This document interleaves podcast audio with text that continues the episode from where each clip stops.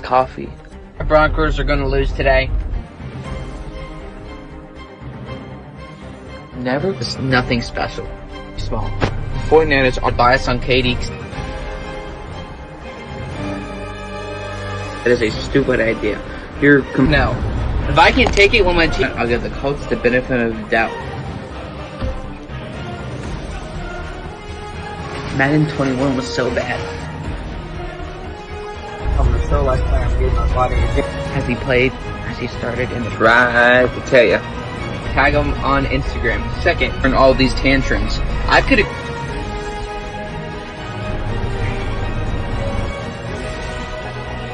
Malik Foreman coming out of Texas. Truly appreciate that.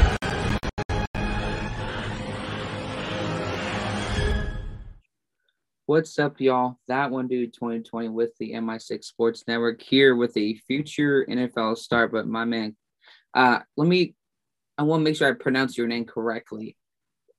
How do people pronounce it so that when we talk and interact with it before or after that people know? Yes, sir. My name is Kamel Douhne. A lot of people, get it wrong, but it's all good. But it's pronounced Kamel Douhne.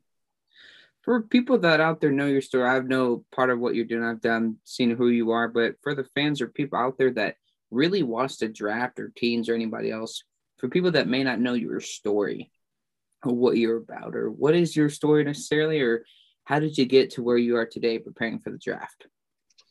Well, so my story is very different than most people. I think it's probably, one in a million. And I don't say that just because it's my story, but this is actually the first interview that I have actually talked about my story. I've done a couple other interviews before.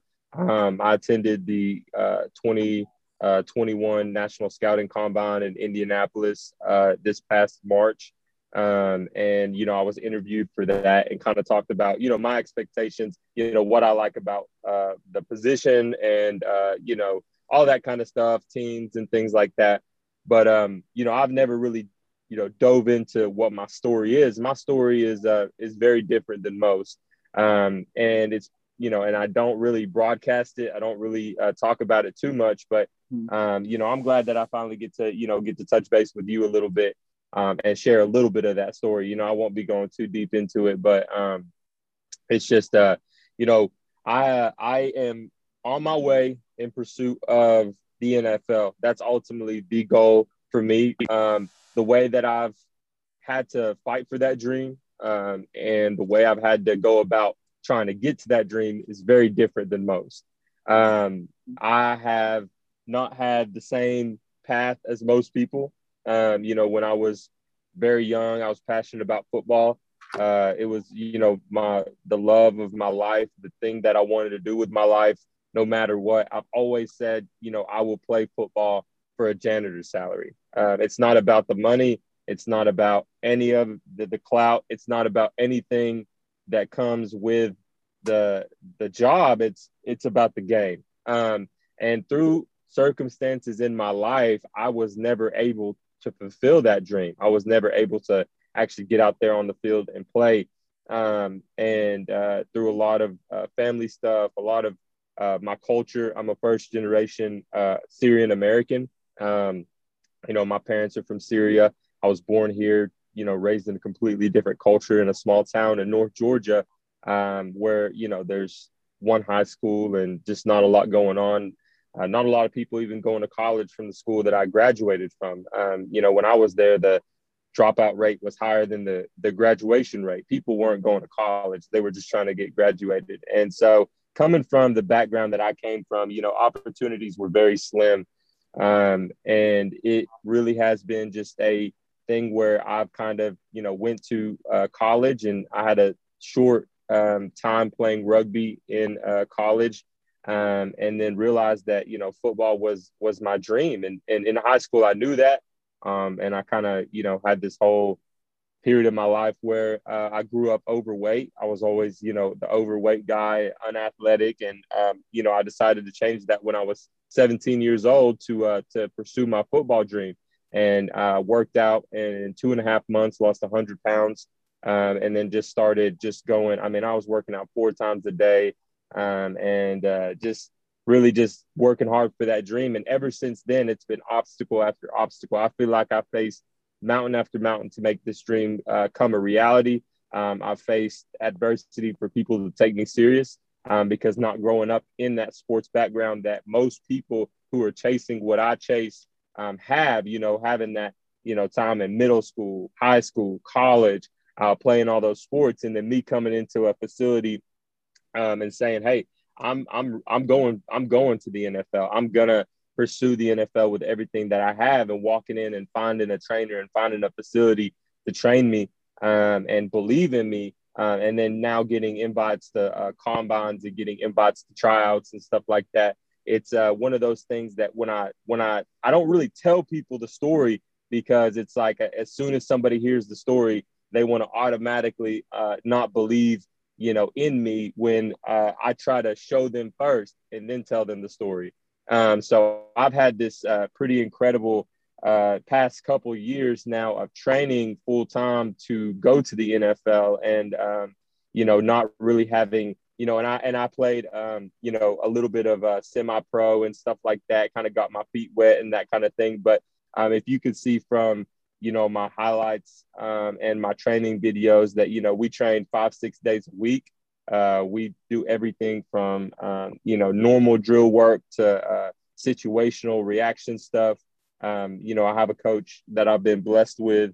You know, his name's Malik Foreman. He played 4 years at UT. He did a little bit of time in the pros and, you know, ended, you know, having to leave because of an injury, and went into full-time coaching. And so he kind of took me under his wing as a defensive back. And, you know, my position is a linebacker. So it's been great to learn from a defensive back on how they move, how they think, you know, the things that I need to know for defense. But it's pretty incredible, because when I tell people that, you know, up until this point, I have not, you know, played under a professional name or under a university, they're just kind of bewildered about what my dream is and how I'm going to get there. And so it's like the ultimate underdog story, if you ask me. It's one of those things that when you think about it, it's like, man, it almost seems impossible. But then, you know, as a man of strong faith, I know that, you know, nothing is impossible for God. And to God, all the glory goes to, man. I mean, whatever comes from this situation, whatever comes from, you know, the next couple weeks, you know, whatever comes from this season, you know, it's God's glory, man. It's the dream that he's put in my heart. He's given me the breath to work for it every single day. And what people don't realize is, you know, coming from where I come from, there's not anybody ever in the NFL as we know it now that was a Syrian that has played in the NFL, and especially in a time where, you know, the Middle East is in such turmoil, and especially as a Christian coming from the Middle East, you know, it's just like, I feel like God has kind of prepared the way for me to kind of have a platform, be able to do the thing I love, but also help other people. So yeah, man, it's pretty crazy. That's kind of my story in a nutshell. There's a lot of details to it. There's a lot of things that, you know, I could go on about and talk about the details and the nitty gritty. And, you know, and there's been some really, really hard times, man. I mean, you know, walking into this combine that I went to, you know, most of these people do this thing on the regular. I mean, people that were there, you know, this was just another Tuesday for them. This was my first ever combine. This was my first time ever walking into an arena with people like this, of this caliber. And so, it was a pretty crazy moment to realize, hey, I don't come from the same background, you know, you know, nationality, ethnicity wise, I don't come from the same background, but also, you know, from the same background of sports. You know, it's something that I had to work for, you know, when I realized that, you know, hey, this is my one life, and I got to pursue my dreams. That's when I realized, hey, it's time to lose that weight when I was 17. It's time to do it. It's time to make it happen. And after I did lose that weight, it's been building myself up, building my body, my skill set up to actually play at the highest level of this sport. So it's going from absolutely nothing to the top level. And, you know, for me, you say that and it's just, it's mind blowing, man. But, you know, at that same time, that just shows me how big my God is, man, because I'm finally getting to that level where I'm catching the eyes that I need to catch. And people don't necessarily know the story. And I'm sure that one day, Lord willing, you know, if everything goes right, they'll see it in this first interview ever that I come out and actually talk about my story, man. So that's kind of who I am. You know, I'm, you know, grew up in North Georgia. I went to Lee University, and then I'm training out of Chattanooga, Tennessee, at the D1 at Chattanooga. It's very one of the best gyms you could ever possibly ask for.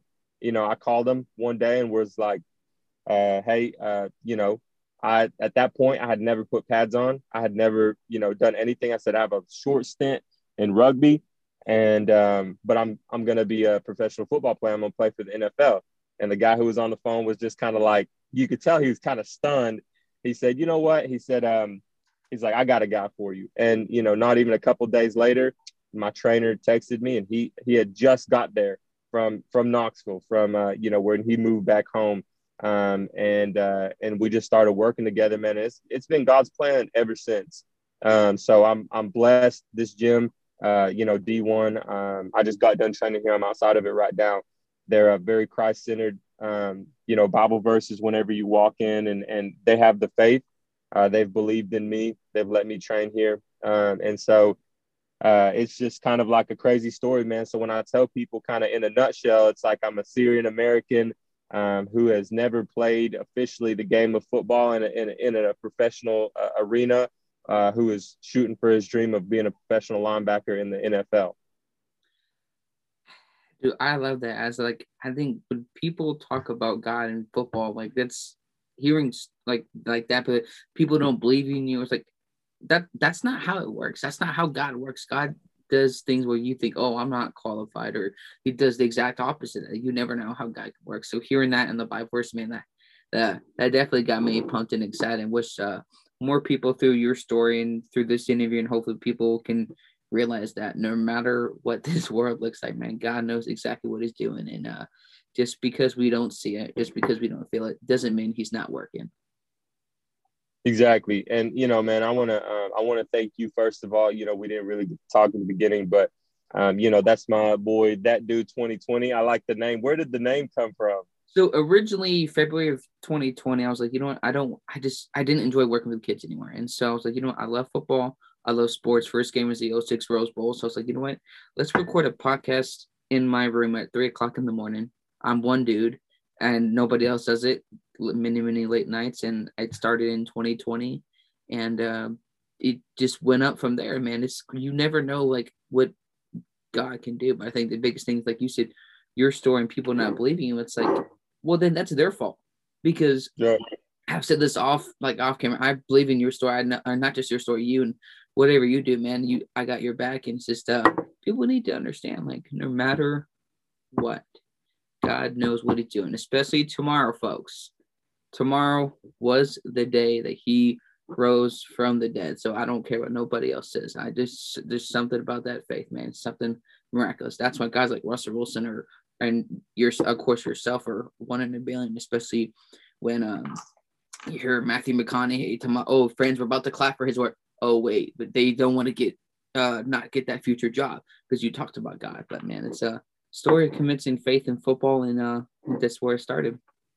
Yeah, man, I totally agree. And I like that name. I like what it stands for. I like what you're doing, man. I think that as I can tell from, you know, everything that I've, you know, researched and looked at you, you're a man of faith, and you're not afraid to say, you know, anything about God. You're not afraid to show that. And I think that football needs men of faith to step up. I think for a long time, football has been one of those things that when the touchdowns are scored, you know, we point at the sky and, you know, give God the credit.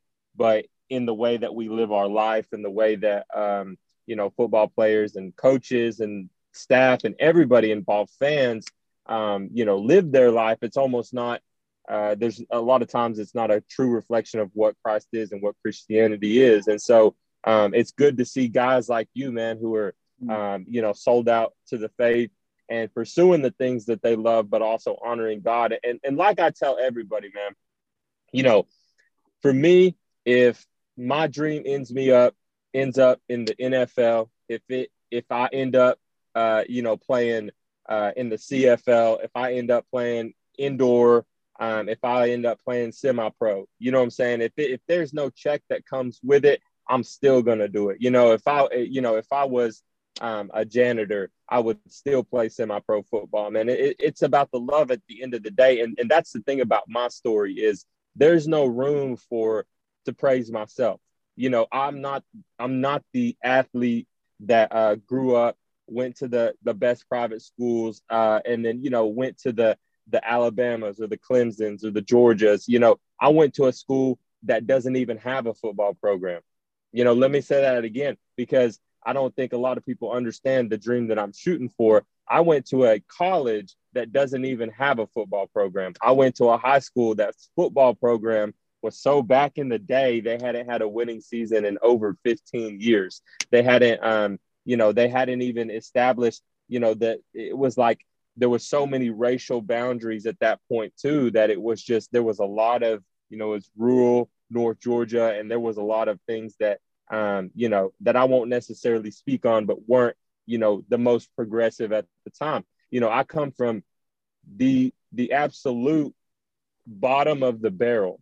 And so when I say that, that means when God put the dream in my heart when I was a kid and I went through everything that I had to go through, and to wake up and say, all right, no matter what, I'm going to go for this dream. No matter what happens to me, no matter what happens to my body and to my life, you know, I'm pursuing this dream. I don't come from the privilege. I don't come from the ability to just do well and be guided by a coach and then make it to the next step and then ease you into the next step. And then, you know, you go to the next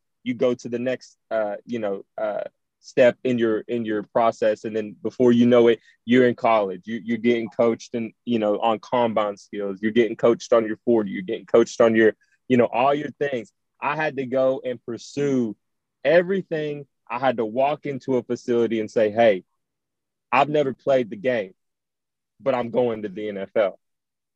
And in that story, there's no room to praise yourself. There's no glory for Kamel. There's no glory for me, because that's glory for God.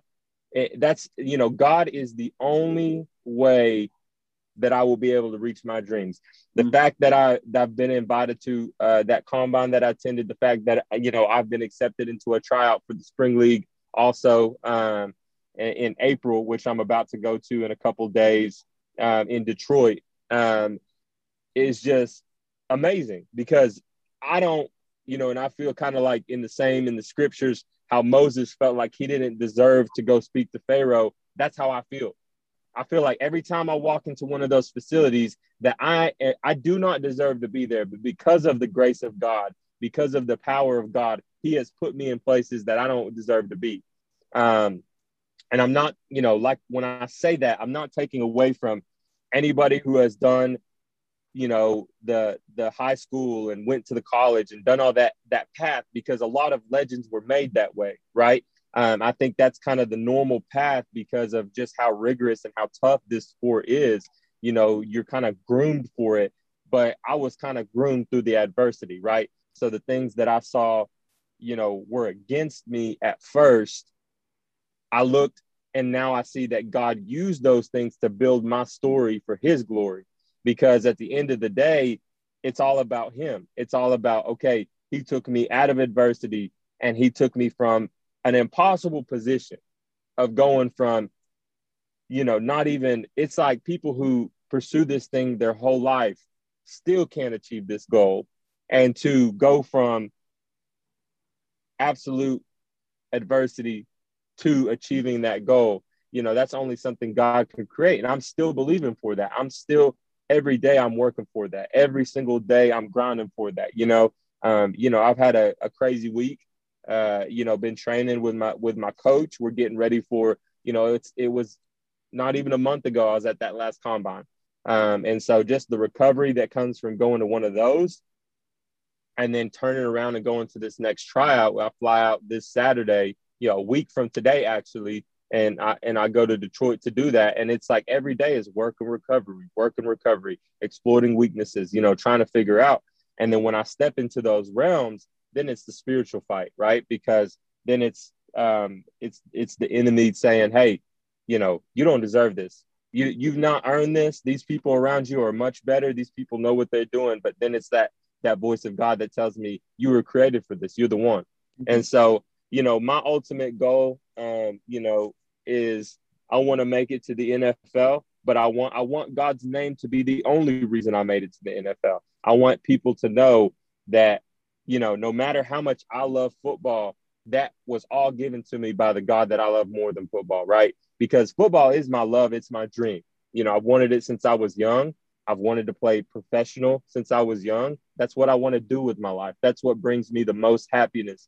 But above that, I feel like sometimes, we can worship the hand of God more than we worship the heart of God, if that makes sense. So, my dream is to keep my eyes on God, and hopefully he takes me to where, he wants me to be. And, all that comes true. So, at the end of the day, I'm just praying that, the NFL is where it goes. And I'm hoping that everything goes, that's the direction that I want to go, whether it's this year, whether it's next year, it doesn't matter. It doesn't matter where it goes, timeline wise. I know that I'll still be pursuing it. Man, you get me all fired up here talking about that. I wish understand that's the biggest thing, but because, of course, we could talk about that all day, because there's just, I'm telling you never know, man. I mean, one podcast, what you're doing, I never went to a college. So what? You don't have to, get a degree and do all of this, and that's just what God can do. But question, Leo, is despite all these franchises, there's a lot of guys coming up in the draft. And, of course, like I said, whatever happens to you, no matter what, you got my support. But if you had to pick a franchise, whether you watched as a kid or when you grew up in Georgia, who would you like the opportunity to play for when given that chance? That dude, that's a good question. I've actually been asked this question before, and I think I went with the Seattle Seahawks for the last time I said this, after I gave a shout-out to the Dirty Birds of Atlanta, because, Atlanta will always have my heart. I mean, the Falcons, it's the team I grew up watching. I live an hour and 25 minutes away from Atlanta. It's definitely – the number one team for me always. So I always pick a second team because it's always like, that's not really that interesting because they know that answer. It's always going to be Atlanta. It doesn't matter about management. It doesn't matter about players. Atlanta being Atlanta and what it means to me. That's the team. But I always go with, the last time I said the Seattle Seahawks. That's a team that I really admire, and I said, I like that they had the Griffin brothers playing together on there, which they just signed with the Jets, I believe, or no, the Jaguars. So they're both down in Jacksonville right now. That I love the dynamic duo between both of them. I love what Shaquem has been able to overcome with his limiting factors, man, in the linebacker position, coming in with only having one hand and then just killing it at his combine, absolutely giving no reason for anybody to doubt him. And then to do as well as he's done. I mean, it's just one of those things that he's one of the linebackers currently that I admire. Of course, I'm always going to say Ray Lewis is my favorite linebacker for sure. I mean, I feel like if a linebacker says that Ray Lewis isn't his favorite linebacker, I'm trying to figure out if he's really a linebacker or not, But, besides that fact, I would say the Atlanta Falcons, number one. Other than that, man, I like what the Tennessee Titans have going on. I really do. On defense, they're pretty good. Obviously their offense is great. But I always have to give respect to the Tennessee Titans for sure. They're probably one of my second favorite teams. But, I mean, at the same time, it's just hard to pick one because, everybody wants to be coached by the, you know, the Bill Belichick with the Patriots. Everybody wants to be on the Bucs. Everybody wants to play with the GOAT, Tom Brady. You know, it's like every team has its specialty. But if I had to narrow it down to one, it's of course going to be Atlanta for sure. There are definitely a couple of teams I come up with, did some research on you and them. And the one I was just about to mention, Tennessee Titans, because as you've seen, if you watch any film, they struggled to get to the quarterback. And yeah. Folks said last year, I said, I believed you, David Klein's a good dude. But I said, as a player, he never got to reach his full – he never reached that full potential. I think when people – I agree. When we're critical of players, they're like, oh, my gosh, I'm not talking about him as a person. This is as a player. As a dude, I've never met him, so I'm not going to judge him. Right. But as a player, they signed him to a one-year, 14 deal, and then we never hear from him during the year. Tennessee last year, they struggled to get to the quarterback. And the Packers, man, I'll be honest, folks, the Packers' defense is worse than after somebody has Chili because they cannot get to the quarterback. They made Raheem Mostert look like Jerry Rice. And so that's why I say Tennessee, in my opinion, for you, and because they struggled to get to the quarterback. Tackling for the Packers, man, it's just they are so undisciplined. You saw it again last year. Yeah. And you have Kevin, who got demolished by Scott Miller. And who do the Packers re-sign in free agency? That same guy that got demolished by Scott Miller. Like, what? Well, here's the thing, man. I think there's something that I learned kind of being on the semi-pro team that I was on that I feel like a lot of people don't really realize.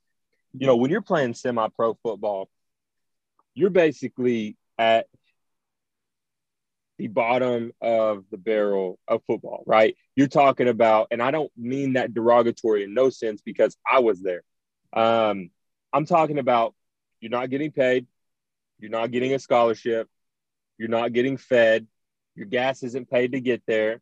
You drive yourself to the games. You drive yourself to the practices. You know what I'm saying? It means, like, it's the most basic, like, the people who love football are out there, right?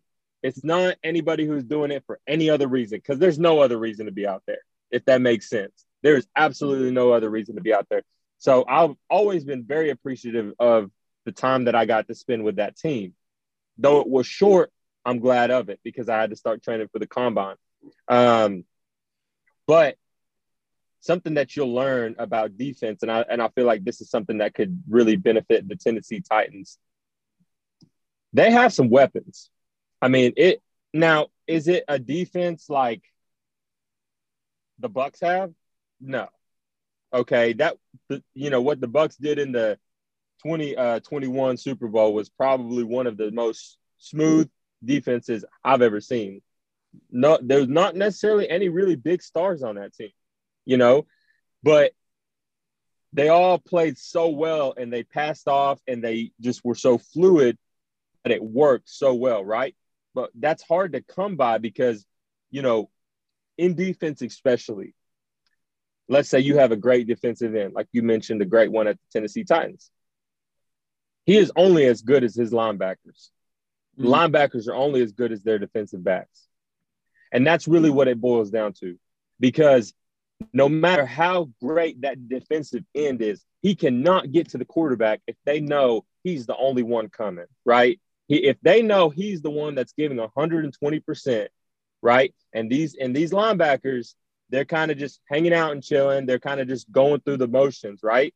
Mm-hmm. Then it's going to be no problem to hold them back. But if you have a weapon of a linebacker, or two linebackers, you have a great, DB that's a weapon also. You have a great defensive end. They don't know where it's coming from, right? So it might look like it's coming from you, but it's coming from him.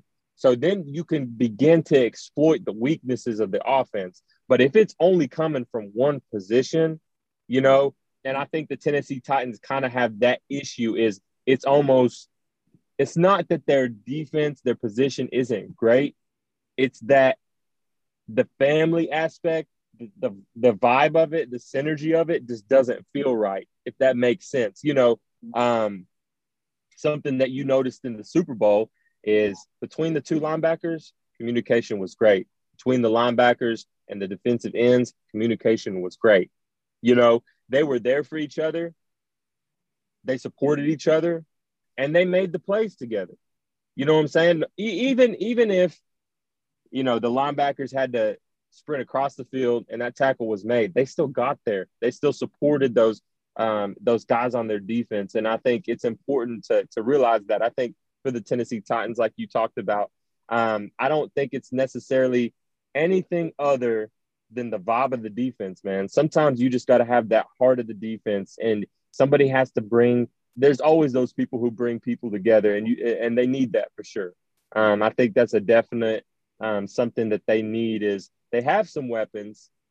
They just need to be able to bring those weapons and use them together, because people are just getting better. Offenses are getting faster. They're getting better. They're getting, the plays are getting smarter.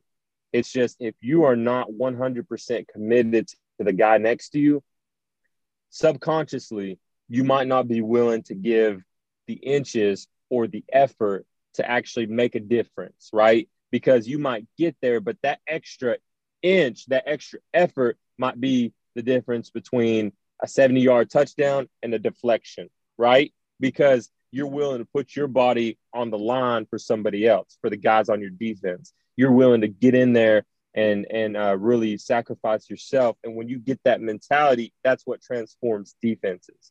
So like you said, with the Packers, I mean, it looked like they were just undisciplined in their tackling, right?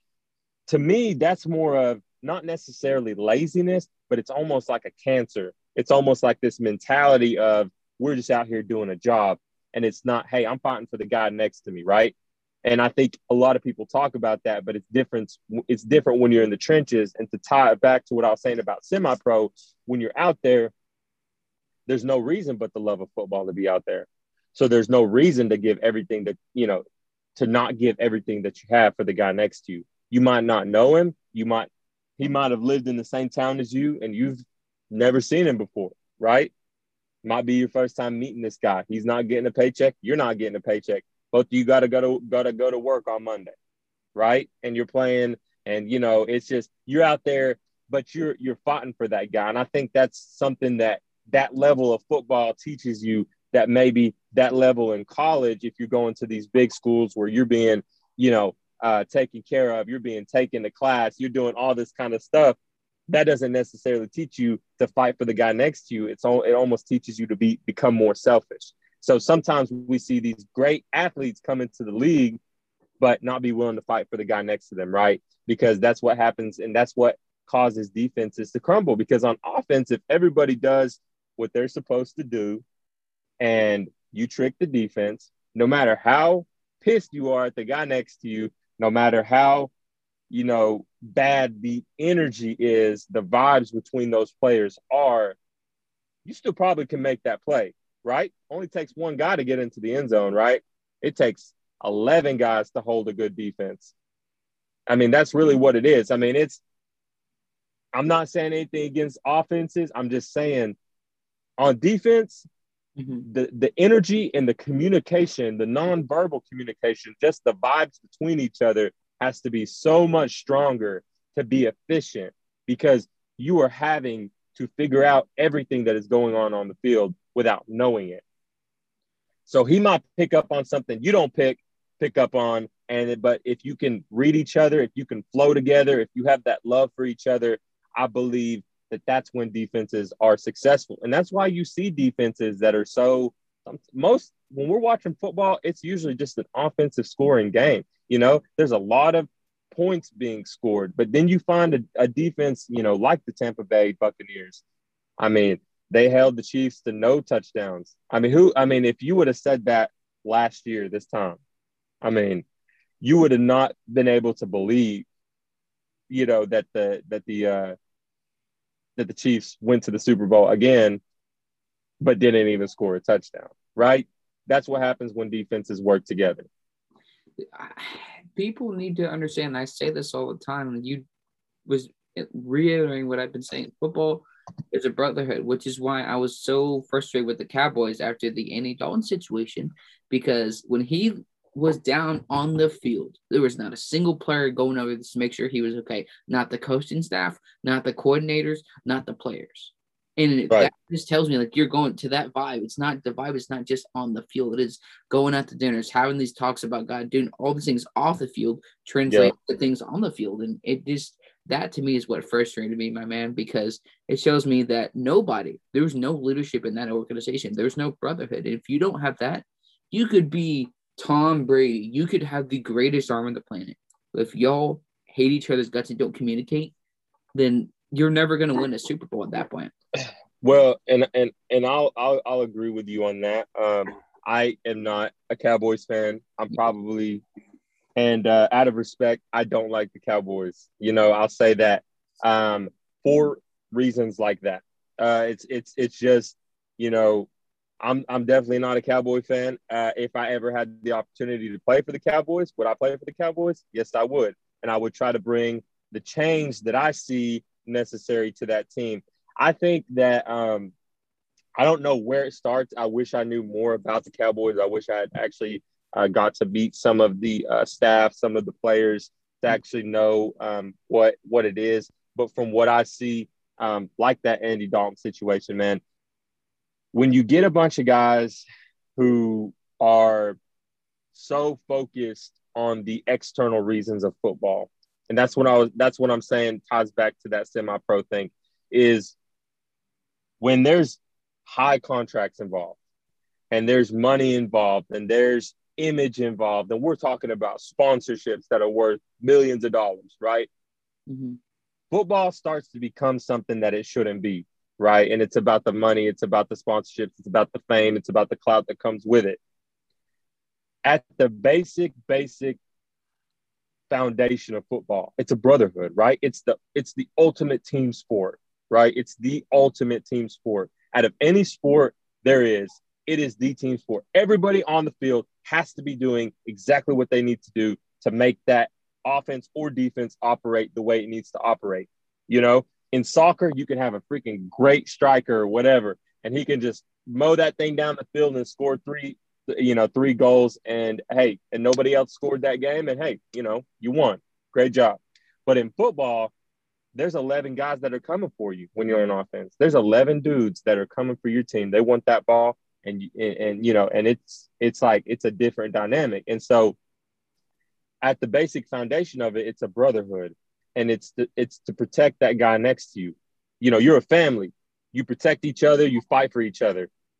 When money gets in the way, when fame gets in the way, when other things get in the way, you start to see the selfishness, right? So. For that situation, I would say from what I saw, I'm not saying this is what happened. I'm not saying this is the issue with the Cowboys. There's many other things with the Cowboys before this situation that people have been kind of, you know, have spoken about in a negative way. There's a lot of things that they have done, a lot of the, and not necessarily the franchise, but the things that they have allowed, how they've allowed players to kind of just sit out, you know, at the beginning of training camps and stuff because they want more money. When they're already making more money, those players are just sitting out and saying, hey, I don't care about the team. Pay me my money, even though you're already paying me a ton of money, right? And putting that pressure to take cap space that could be used in other positions to make the team more powerful, right? That's why I've always honored people like Brady who said, you know what? I'm going to rearrange this contract so we can have more cap space, right? You know, things like that. And I think that situation goes down to they probably saw Dalton as ruining things, incentives, maybe potential for money, potential for other opportunities for themselves personally. And they just showed how they felt on that field, you know, by not assisting him, by not coming up to him as a brother. I mean, at the basic level, he's their brother in that game, right? But when you let other things get in the way, you start to forget about that. And I think that's probably what happened. That whole environment has just been laced with some pretty toxic traits. Couldn't agree more, my man. But I, like I said, tell people I can't thank you enough for coming on. We'll definitely do this again. And I know the draft is coming. I'll be watching. I'll be whatever you go under, whatever it is, I'll be supporting you, man. And, folks, no matter what, no matter the fame and the money, These things don't matter, but make sure you do it for God's glory, my man. And let's do this again. And good luck, man. I'll be supporting you no matter what. I appreciate it, man. I just thank you for having me on. Like I said, just be praying for me. I got an important tryout next week for the Spring League. I'm not sure if you're very familiar with the Spring League, but it's kind of, like this feeder where I can kind of go get some more film, some experience and stuff like that that's necessary coming from my background. Probably something scouts want to see before I get signed to a team. It's one of those extra steps that my story in particular, I have to take, if that makes sense. So I'm believing that the tryout will go good. I'm believing that, I'll get a position in that league. And then, from there, we'll see how it goes. So be praying for me for that. Thank you for having me on, man. It's always an honor to talk to you, man. You're one of the greatest, most hospitable, genuine guys that I've come in contact with. I know the road ahead for you is going to be full of blessings. I hope that, one day we're fighting to get in each other's schedules because we're so busy. So that would be a great time, man. So That Dude 2020, I appreciate you having me on, man. Thanks so much, man. And good luck. And John Amway or anybody else, if you're looking, we need that position. So thank you so much, man. Anytime, bro. Appreciate it.